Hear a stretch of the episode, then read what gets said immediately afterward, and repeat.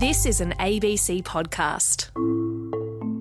Hello, welcome to CoronaCast, a daily podcast all about the coronavirus. I'm health reporter Tegan Taylor. And I'm physician and journalist Dr. Norman Swan. It's Thursday, the 25th of March, 2021. So, we focus a lot on the acute phase of COVID 19, the really bad part where people can be very sick. But of course, a really high proportion of people who get COVID have prolonged symptoms that go on for months after their infection. And it's something that we don't really understand well. But, Norman, there's a new paper that's come out that surveyed people with so called long COVID and tried to sort of figure out what the most common symptoms are. That's right. And this is yet again a preprint, so it hasn't been peer reviewed. So this is not.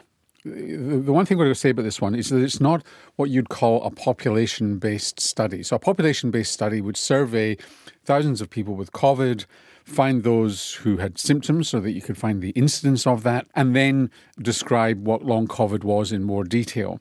Obviously, that's quite hard to do, it's certainly expensive.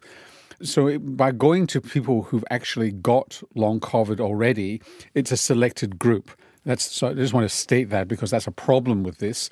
But nonetheless, it's a lot of people. It's over 5,000 people belonging to um, a, a, survivors group in the United States. So, on average, the people reported 21 symptoms each and up to 93 different symptoms. So, you know, this is a really broad based phenomenon, but it does have a pattern uh, which is really all of its own. Fatigue, that's the dominant feeling that people have. Headache is the next commonest symptom. Shortness of breath, around about the same as the as the headache. Difficulty concentrating. So those are all up there, roughly the same with a cough.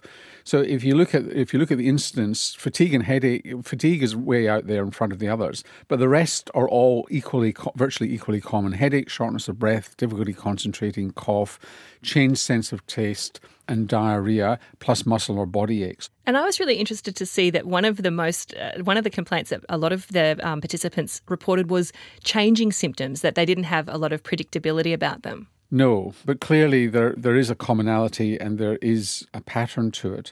And you, you've had lots of people reporting this. One of the senior medical officials in the UK has had long COVID and describes it in great detail. So this is this is an issue. The, the good news that's, that's coming through anecdotally at the moment is that when you're immunised, it seems to go away. It's likely, and it's not in this paper. So this is a descriptive paper of what's going on. So this is, you know, it is a major issue it's likely that the mechanism here is if it's been fixed up by the vaccine, and that's a big if, it's likely that it's something uh, that, that it's chemicals called cytokines in the blood that are causing this. And cytokines are, if you like, the messengers, the immune messengers that keep the immune system going. And there, there, there are one family of these cytokines are called the interferons, for example. Now, interferons are given or they used to be given for hepatitis C, they're given sometimes in cancer, and they can make you feel pretty lousy. So there are symptoms like this, and it could be that you've got a pattern of cytokines produced by the immune response to COVID 19. Who knows? But the, you know this takes a time. This takes time to go away because they, these people have had these symptoms for quite some time. So the pattern seems to be that maybe your immune response is kind of lingering, but then perhaps the thinking is that once the vaccine does that, it's sort of like a, a rebooting of your immune response to COVID, and that's what seems to maybe maybe is clearing it up. Yeah, that would be the theory. So, while we're talking about immunity and vaccines, let's talk about AstraZeneca. And in the US, it, it, had some good news the other day saying that it had a 79% efficacy, but that was then contradicted within hours. Yeah, this is an extraordinary intervention, and this may have changed by the time people listen to this coronacast. But at the time of recording, what happened was the Independent Monitoring Committee put out an announcement saying that they effectively saying that they felt that Astra was misleading on the data, um, was selectively quoting from earlier results, which didn't have a complete um, accrual of the patients in the trial. And there were issues about testing, and they, they, the implication was that Astra knew that the Independent Monitoring Committee was unhappy about the way they were interpreting the results, Astra knew about that and yet came out with an, uh, an announcement that 79% efficacy.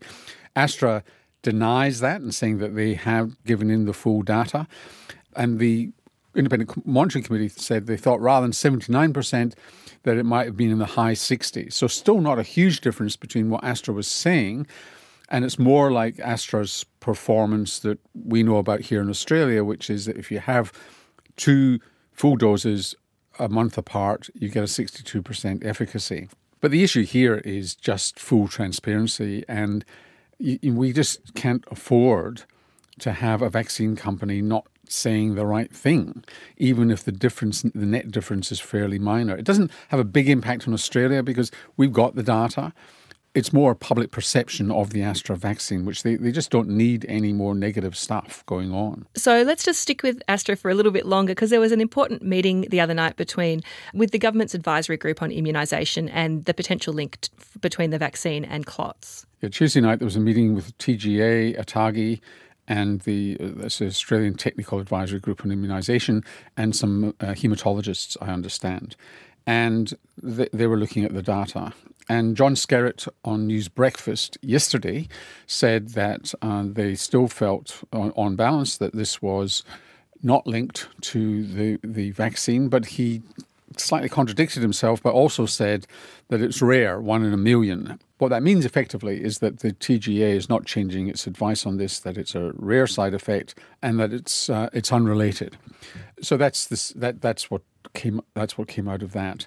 I mean, and still in Scandinavia, you've got some reservations uh, again at the time of recording this coronacast, where they're they're still not happy. Norwegian scientists and German scientists have found the same phenomenon, um, which are these antibodies to the platelets. So there's a little bit of nervousness around for women under 55. So, speaking of women under 55, we're still getting lots of questions about this. And Jodie's saying, should women that are under 55 and on the pill consider going off it? Um, she's questioning whether there's a link there between the pill and this condition. Yeah, that's pro- that's my fault, my bad if I've confused people with that. All I was saying is that if you look at who, what, which group of people prior to COVID vaccines coming along, which group of people, you know, if we'd been talking two years ago, which group of people get cerebral venous, cerebral venous thrombosis, it's actually younger women, and it's often associated with the pill. But this is a different situation, but it's the same age group.